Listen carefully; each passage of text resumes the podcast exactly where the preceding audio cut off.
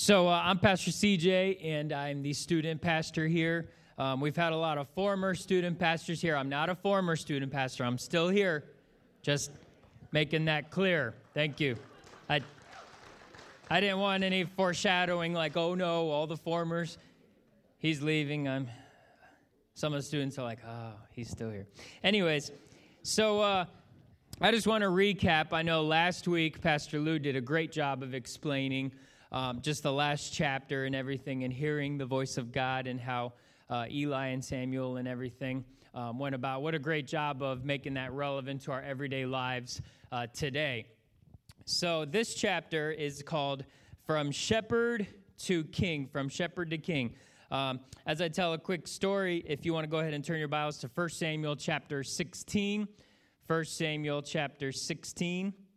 And if you have your storybook, that is chapter 11, page 145. 145. So um, I had a little touch. Uh, the closest I got to royalty back when I was in high school is I had the opportunity to become class president. Why are you laughing? That's serious. Uh, and uh, it was interesting because it was my junior year, and a couple buddies and I were like, hey, you know, let's just goof around and become president. And so I had like a whole group of my five friends. Like we had president, vice president, secretary. It was a private Christian school, so we had a chaplain. And then we had the treasurer. There's never any money because we're high schoolers, you know, so treasurer just kind of hung out. So it was a, a couple buddies.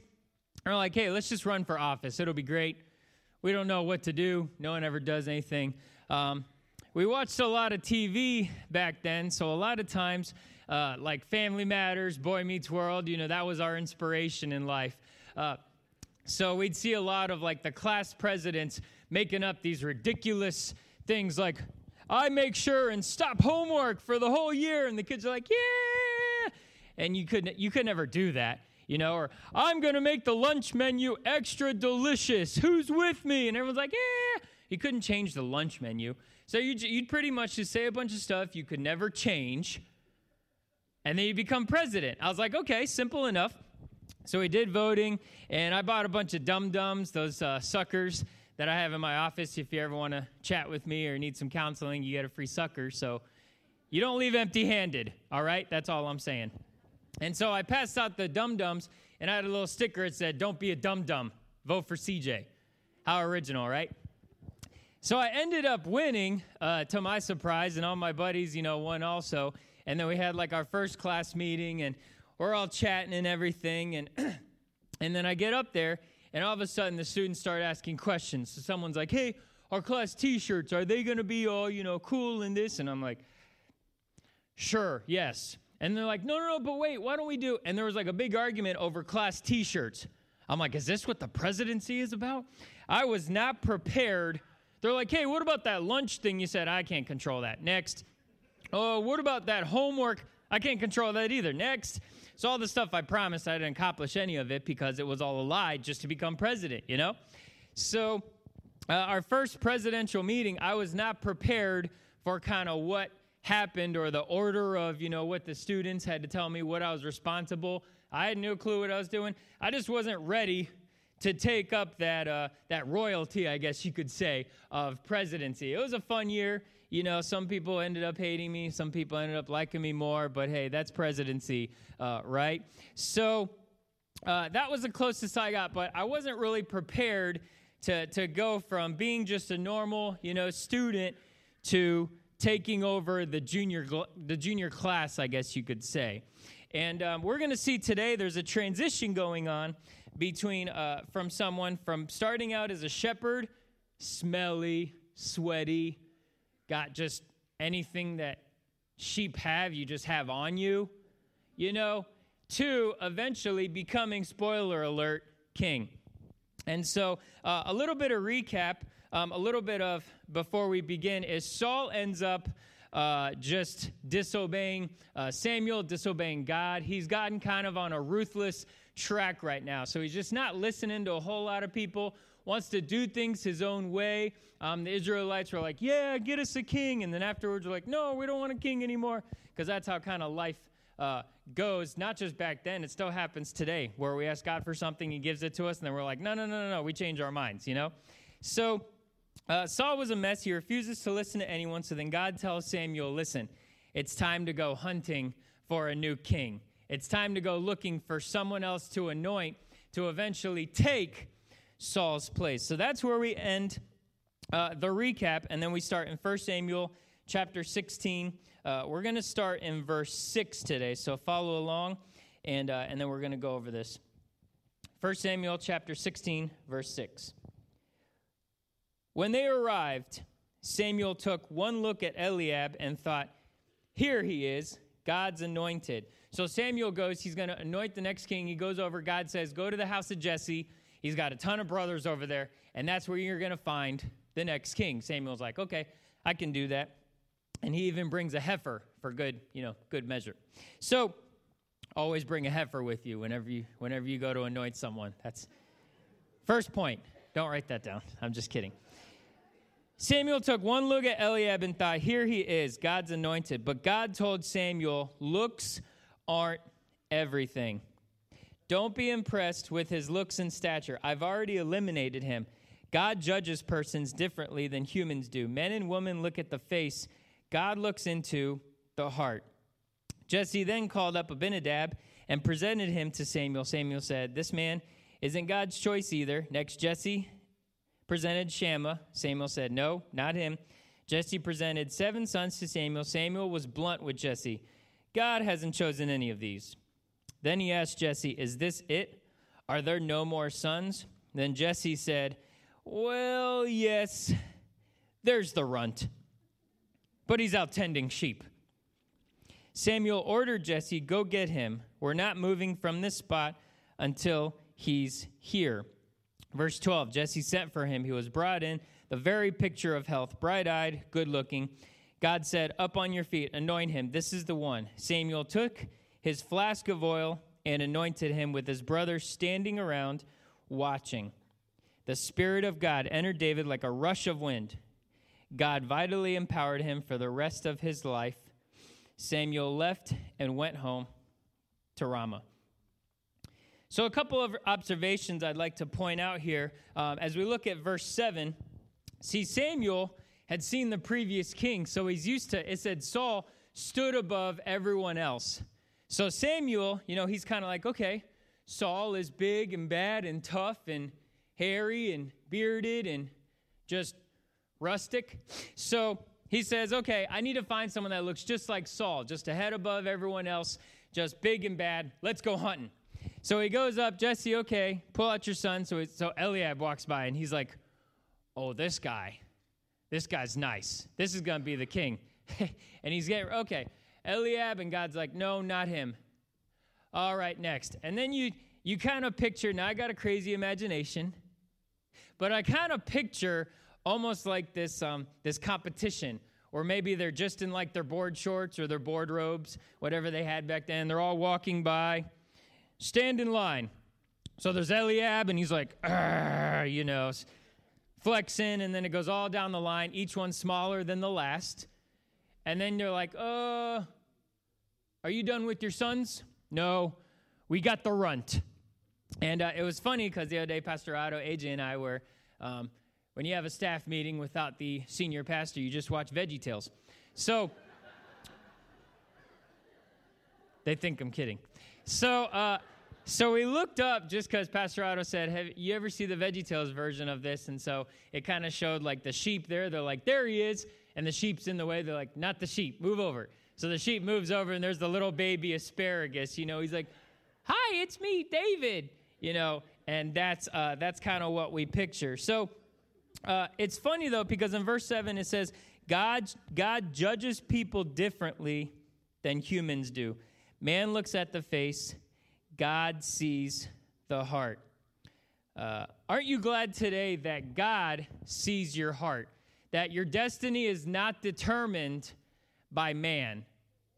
I'm, I'm happy about that because a lot of times people see me from the outside And they're, first off, exactly what Tyler said. I could relate to what Tyler said because he said, I don't know how you guys trusted me with your students. And I said, Preach it, brother. You know, I got you. And, but I'm so glad that God looks into the heart and not the outward appearance. Uh, so we just moved into Stow about a month ago, and um, there was a time where I had to run out to Giant Eagle to get some cold medicine. We were all just kind of stuffy and you know all that. And so it was cold outside. I didn't feel you know like getting all prepped up, so I threw on a hoodie, a beanie, and some super baggy sweatpants. And I just went out to Giant Eagle, you know, all stuffy, uh, you know, all that nasty stuff. And so I'm going looking for cold medicine for my wife and I. Um, liquid for me because I don't swallow pills. But so I got liquid and then I got, you know, her stuff. And it's interesting because once in a while I like to kind of test the waters a little bit, I guess you could say. Um, I, I, like to do some experiments. And so I walked in and I'm like, you know what? I'm going to put my hood on, my beanie. I don't feel like talking to anyone. And I walk into the cold medicine section and I'm just standing there. And if you didn't know who I was, you'd think, oh, this guy's probably going to steal some medicine or something and try to run out of the store. I had three employees walk by and ask me if everything was all right, if they could help me find something. And this wasn't the first time. I've tested it before where I've thrown on my hood, just looking, like if I see at the grocery store, I'm not getting dressed up for the grocery store. Just, hey, Pastor CJ, and that's about that's about it, you know? And so I I I tested it and I'm like, no, I'm all right, thank you. And I turn around, I'm looking at pills, kind of looking around, and then another worker comes by. Hey, uh, everything all right? You doing all right? Yes, thank you. Just try to get some cold medicine. And so because of the way I was dressed, I appeared almost to to show that I could maybe run out of the store or put some, you know, Sudafed and Dimetapp and make all the weird stuff that you can make with all those combined, you know? And, and I've done that before in different stores where people have judged me just because it was cold outside and I threw my hood on, you know, and a beanie. But isn't that how it goes in, in today's era as people judge you from the outside, where people don't see your heart? But I'm here to tell you today maybe you've been overlooked in the past. You know, maybe, maybe you grew up being overlooked. But I want to let you know today that God sees you. Maybe you've been judged based on what you've done. So maybe you're a student and you haven't made the best decisions. You walk into school and now you are known for something. Guess what? God sees your heart. Maybe, maybe you're working super hard at your job, you're trying to get this promotion and everything, and you don't think anything's kind of adding up. I'm the hardest worker here. Why am I not getting promoted? Guess what? You're not overlooked. God sees your heart. And so if you're taking notes, that's the first note I want you to write down is that God sees the heart. I'm so glad that your destiny, that our destiny does not belong to man. That you may think that everything's out because man has said something about you, or workers have said something about you, or someone in your past, maybe your family members have said something hurtful to you, or you've done things. But I'm so glad today that your destiny is not in other people's hands. Your destiny is in God. And God can provide you with that. You are not overlooked. And so David's getting anointed by Samuel. And uh, he's anointed as future king. But isn't it interesting that after he gets anointed, it's not just like, hey, uh, all right, David, take the throne.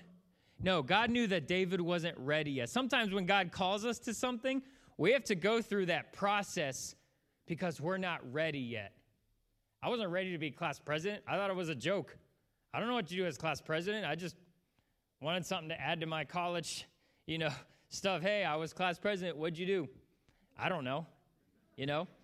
But I definitely wasn't ready for that. And David was not ready, which is why we're going to go through this transition stage, through this chapter, through the story. And I highly encourage you, as you go through your small groups, your life groups this week, dive into that. There's a lot in each chapter, and we can't we can't preach every single thing in every single chapter, but what a great way to dive in. Dive into the details, dive into the meaning behind things, dive into the scenarios and situations.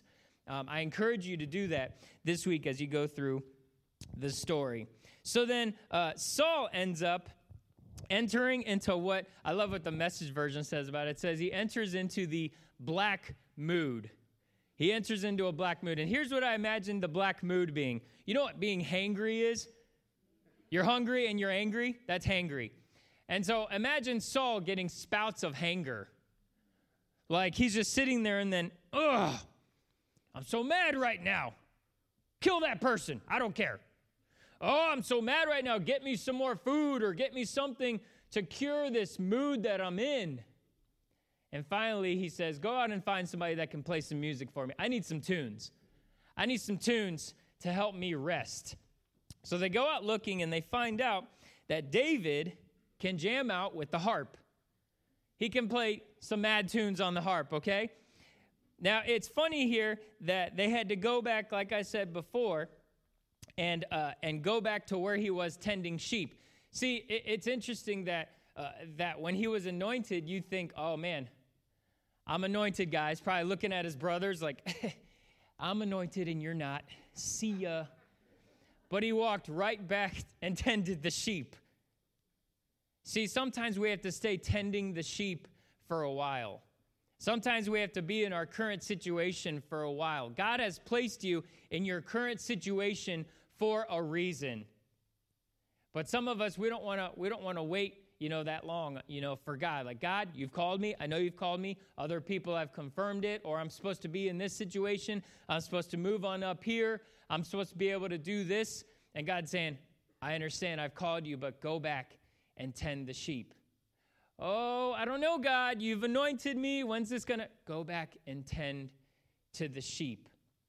And so they actually had to go back to the sheep to get David to play the harp. It's not time to get angry or frustrated. Just remember that God still sees you in your current situation. God still sees you in your current placement. You may be in the middle of a storm right now or the middle of a trial. God still sees you in that trial and in that situation, and that is a growing period for you. This was a growing period for David. He sends David back to the sheep, and David's probably like, all right, God, I'm trusting you, but these sheep are pretty smelly. When am I, when am I going to do the cool things like become king? You know? And, he's going through this process, and sometimes we have to remember to do that. We have to remember that maybe some of us are tending sheep for a reason. And so that's what they did. They went and got David, and he was able to play this, the harp and to help Saul calm down. So next time Saul got a little bit hangry, David, come on over here. Play some tunes for me. That's that's my harp sound, sorry. And Saul's like, okay. And then he'd get into the nighttime.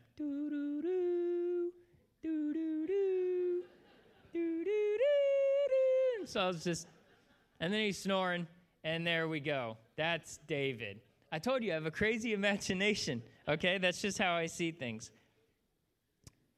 So now we transition, and uh, there's a battle going on. And the Philistines are challenging the Israelites. Now, this is probably one of the most well known stories. People who haven't read the Bible a day in their life have mentioned before David and Goliath situations. But I want you to pay attention because there's some details in here. Don't just say, oh, I know David and Goliath. Here we go. Nap time. We want to be able to dive into the story. I want to put you guys into the story. I want you to be able to see and hear, not smell, you don't have to smell, but see and hear the current situation that's going on. Maybe put yourself at that spot. If you still have your Bibles open, look at 1 Samuel chapter 17. 1 Samuel chapter 17. If you don't, it'll be up on the screen. We're going to start at verse 8. It says Goliath stood there and called out to the Israelite troops. Why bother using your whole army? Am I not Philistine enough for you? And you're all committed to Saul, aren't you? So pick your best fighter and pit him against me. If he gets the upper hand and kill him, you'll all become our slaves and serve us. I challenge the troops of Israel this day give me a man, let us fight it out together. Let us fight it out together. So Goliath enters stage left into the field. He's about nine foot nine, is kind of what they're saying. Nine foot nine. So picture a Yao Ming plus two feet. I mean, this is a big guy. He's got all the armor, he's got just the natural, you know, tendencies. You can put anyone in his place that you want from today's, you know, age. You can put uh, any sort of villain just there. That's Goliath. And so here's how things worked uh, back then. So every morning they would wake up, they'd go out, and there were two hills. The Israelites would be on the top of the one hill, and the Philistines would be on top of the other hill.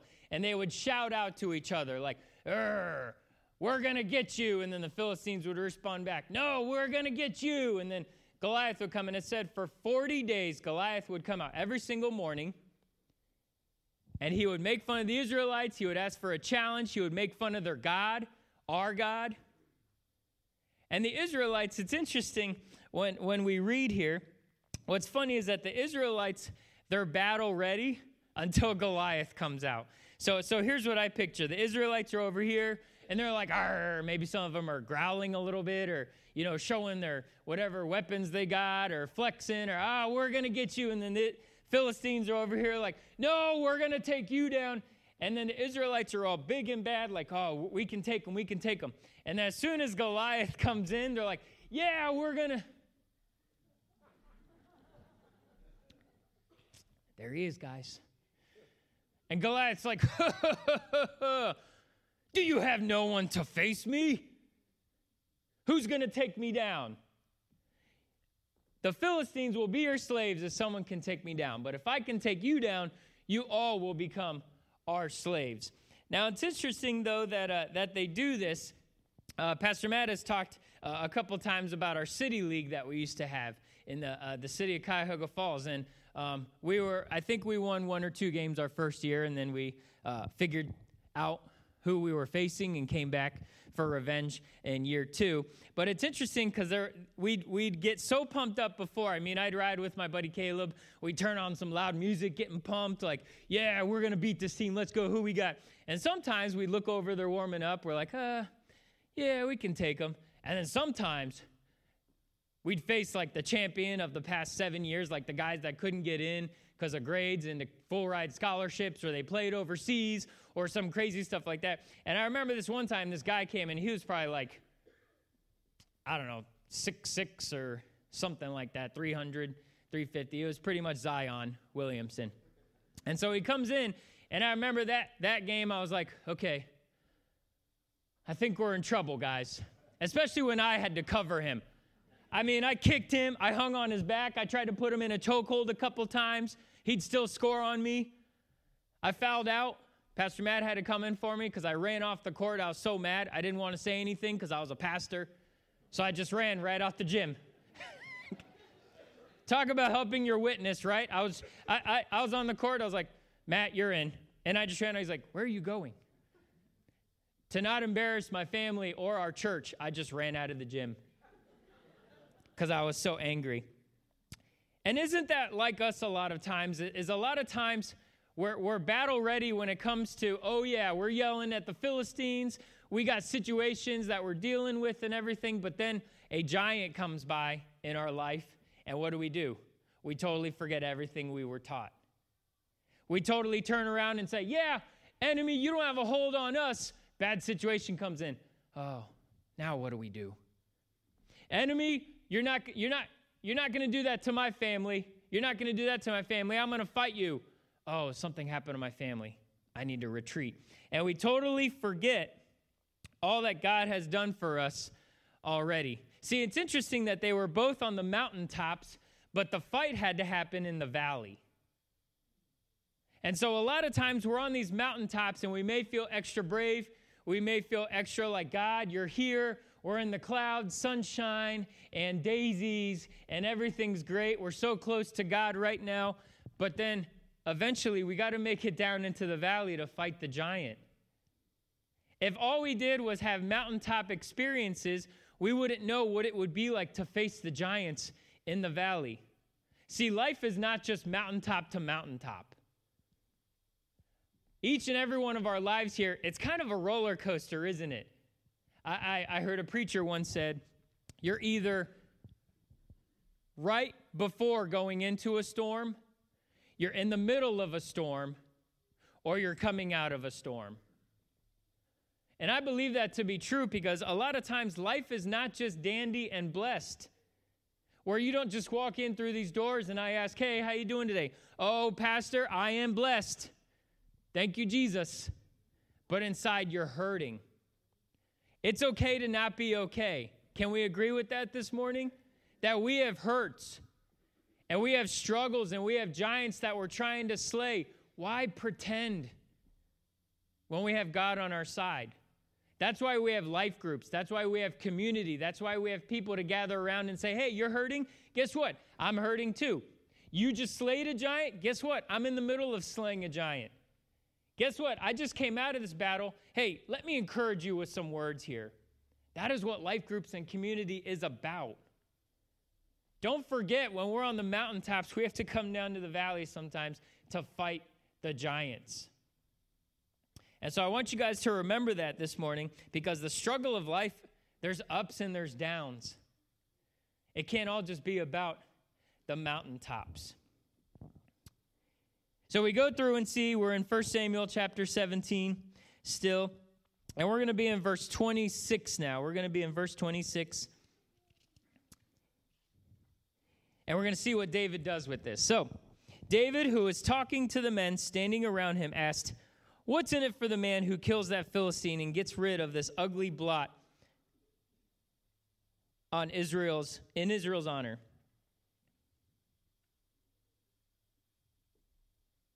Who does he think he is anyway, this uncircumcised Philistine taunting the armies of God alive? They told him what everyone was saying about what the king would do for the man who killed the Philistine. Eliab, his older brother, heard David fraternizing with the men and lost his temper. What are you doing here? Why aren't you minding your own business, tending that scrawny flock of sheep? I know what you're up to. You've come down here to see the sights, hoping for a ringside seat at a bloody battle. I can just imagine this that Eliab is kind of like Chris Hemsworth. He's kind of like Thor with the Avengers, right? Because he's like, he was the eldest. He's the one that Samuel said, oh, this guy is supposed to be king. So Eliab comes out and he's watching because all the brothers were there. And here's what happened. So David was part of that, that battle happening, but for now, his dad just sent him to feed his brothers and make sure they were getting along. David, yeah, dad, I'm ready. Now, David was anywhere from 12 to 15, is what some scholars are saying. Yeah, dad, I'm ready. He might have hit puberty, he might not have. Yeah, dad, I'm ready. What do you want me to do? Go and feed the brothers, make sure they're all getting along. So then Eliab, you can imagine, is like Thor. He's like, What are you doing here? watching this battle? Are you expecting a ringside bloodbath? And David's like, What did I do? You're mean. And he walks over to somebody else and he gets the same answer. He's like, What's going on over here? And finally, word gets around that David's like, I'll fight that guy. I can imagine some people laughing. I can imagine his brother Eliab. you little mortal, you. You think you can fight Goliath?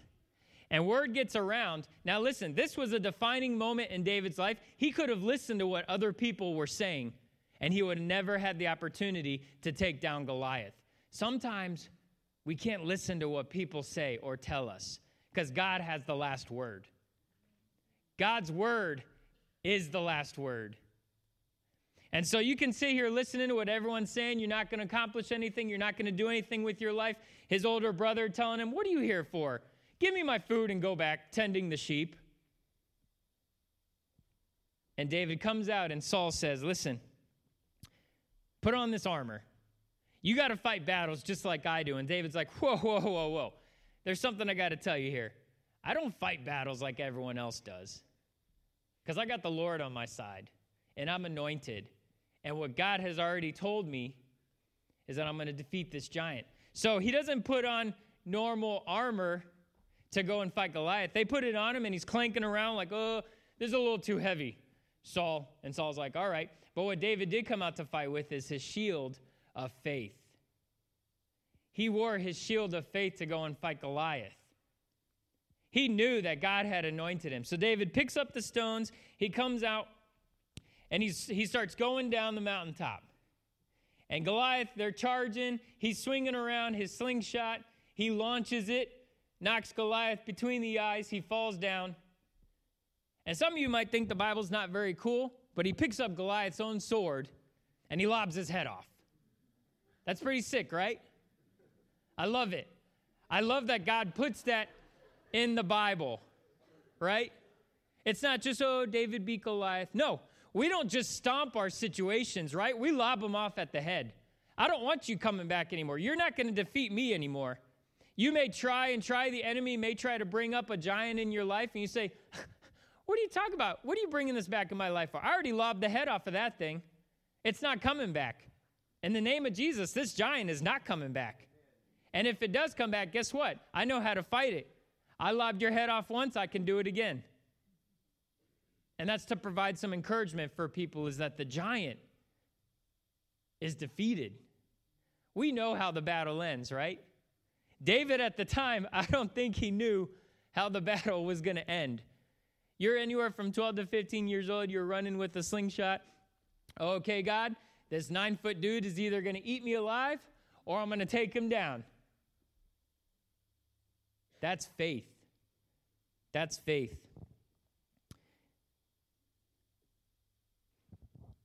Now, as we close, I want to bring up one final thought.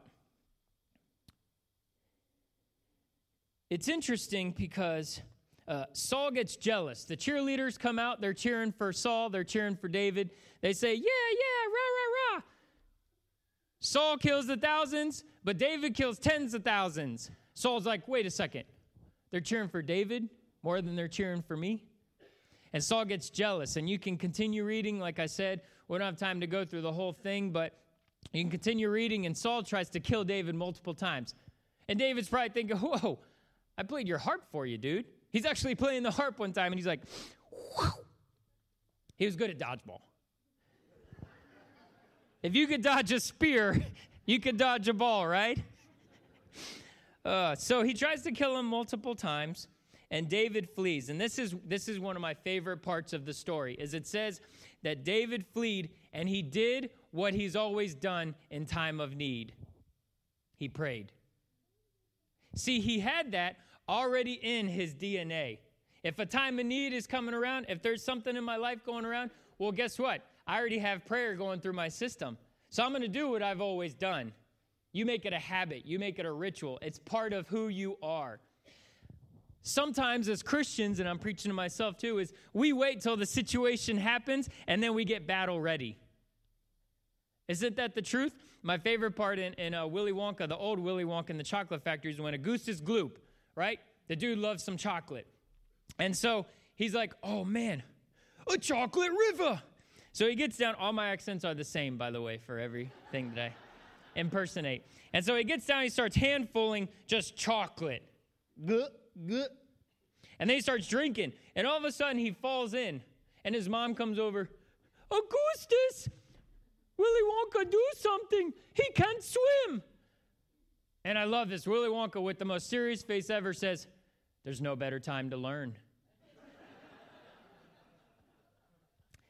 and we laugh at that, but the truth of the matter is, a lot of times that's what we do. When a situa- when a giant is coming our way and, and things are happening, Saul's trying to kill David here. And a lot of times we just pray when the problem happens.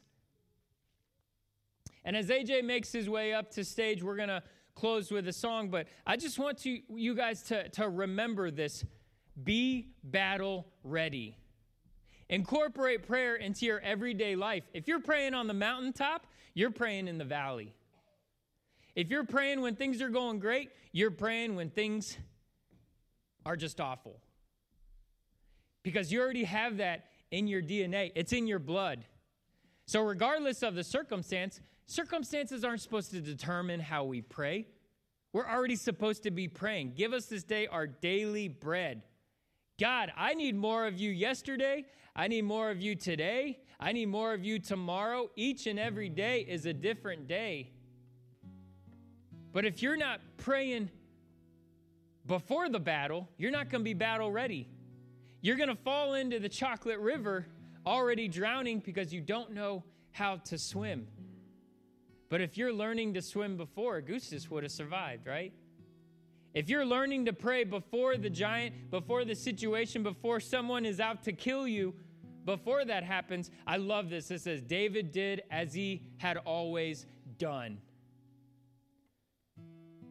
And so I want to leave you guys with that today is put that in your DNA. Be battle ready. The trial's going to come. It's not if it comes, it's when it comes. The trial's going to come. But are you going to be battle ready? Are you going to say, "Hey, you know what? That's already in my DNA. I'm going to pray. I'm going to pray the good times. I'm going to pray through the bad times. I'm really going to pray through the really bad times, you know? But don't don't just wait till a situation comes to be able to just pray for it right when it's there. Pray beforehand. I love David also reminds, uh, as he's getting ready to fight Goliath, an interesting thought is David reminds Goliath of his past small victories. Hey, just thought I'd let you know I took down a lion, took down a bear. They're trying to mess with my sheep. And so I took their heads off and I put them on top of my head, you know. He's got like that lion I just made that up. It's not really in the Bible, but you can see like the lion head or the bear head on top of his head, like, hey, look what I took down today. What did you do? And David reminds Saul of his past victories. Remember what God has done for you in the past. You have trouble with finances? Remember how he helped you pay your bill last time.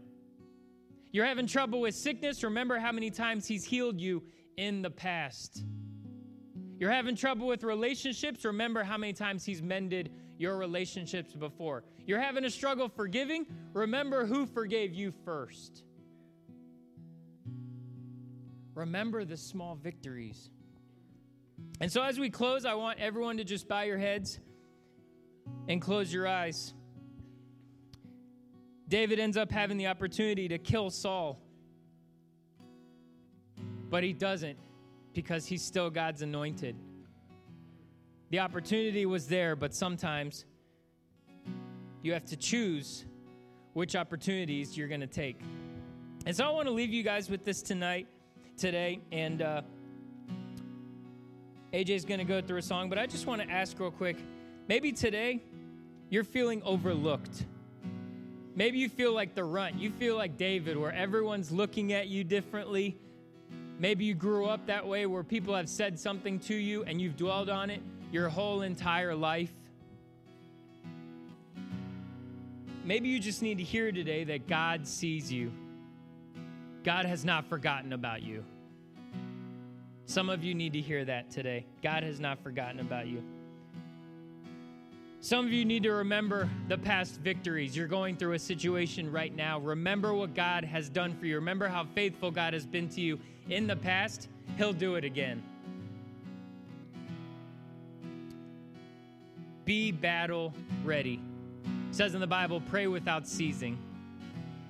And so maybe some of you are here today and, something in this message has said, you know what? I just need some prayer. Pastor CJ, just pray for me. Maybe that's you today. Would you just raise your hand real quick and put it back down? Say, Pastor CJ, just pray for me. I need reminded of past victories. I feel overlooked. I need to be battle ready. I have not been battle ready, but I need that. And I'm going to pray for you, and then AJ is going to close with a song. Lord, we thank you so much for this story in your word. David was overlooked, nobody believed in him. People were making fun of him, they didn't believe that he was going to someday be a mighty warrior and a king. But God, you saw his heart. And we thank you for that. We thank you that you see our heart. I pray for each and every person in here that has raised their hands, God, that you would bless them today, that you would let them know that you see them and that you love them. God, for those in here who have not remembered their past victories, I pray that you would give them a gentle reminder today of what you've done for us in the past, how you have been faithful. That you'll do it over and over again because that's just who you are, that we would dwell on your promises. God, for those that aren't battle ready or maybe they've struggled in the past with prayer, I pray that you would remind them every single day that we can't do this life without you. That we need prayer. We need to talk to our Heavenly Father. That when situations come around, they're not going to put a damper on our prayer life because that's already in our DNA. That every single day we are praying, we are seeking you, we are seeking our daily bread, and that it would never get old that we would never take prayer for granted, that we get to talk to the creator of the universe anytime we like. We thank you so much for that and for the people that raised their hands, that you would bless them, that you would help them, that you would empower them, God, to do what you've called us to do because you hold our destiny in your hands, and we're so thankful for that. That man cannot take that away from us. That man cannot determine what our destiny is, but that is what you've determined. Thank you for all that you've done. In Jesus' name, amen.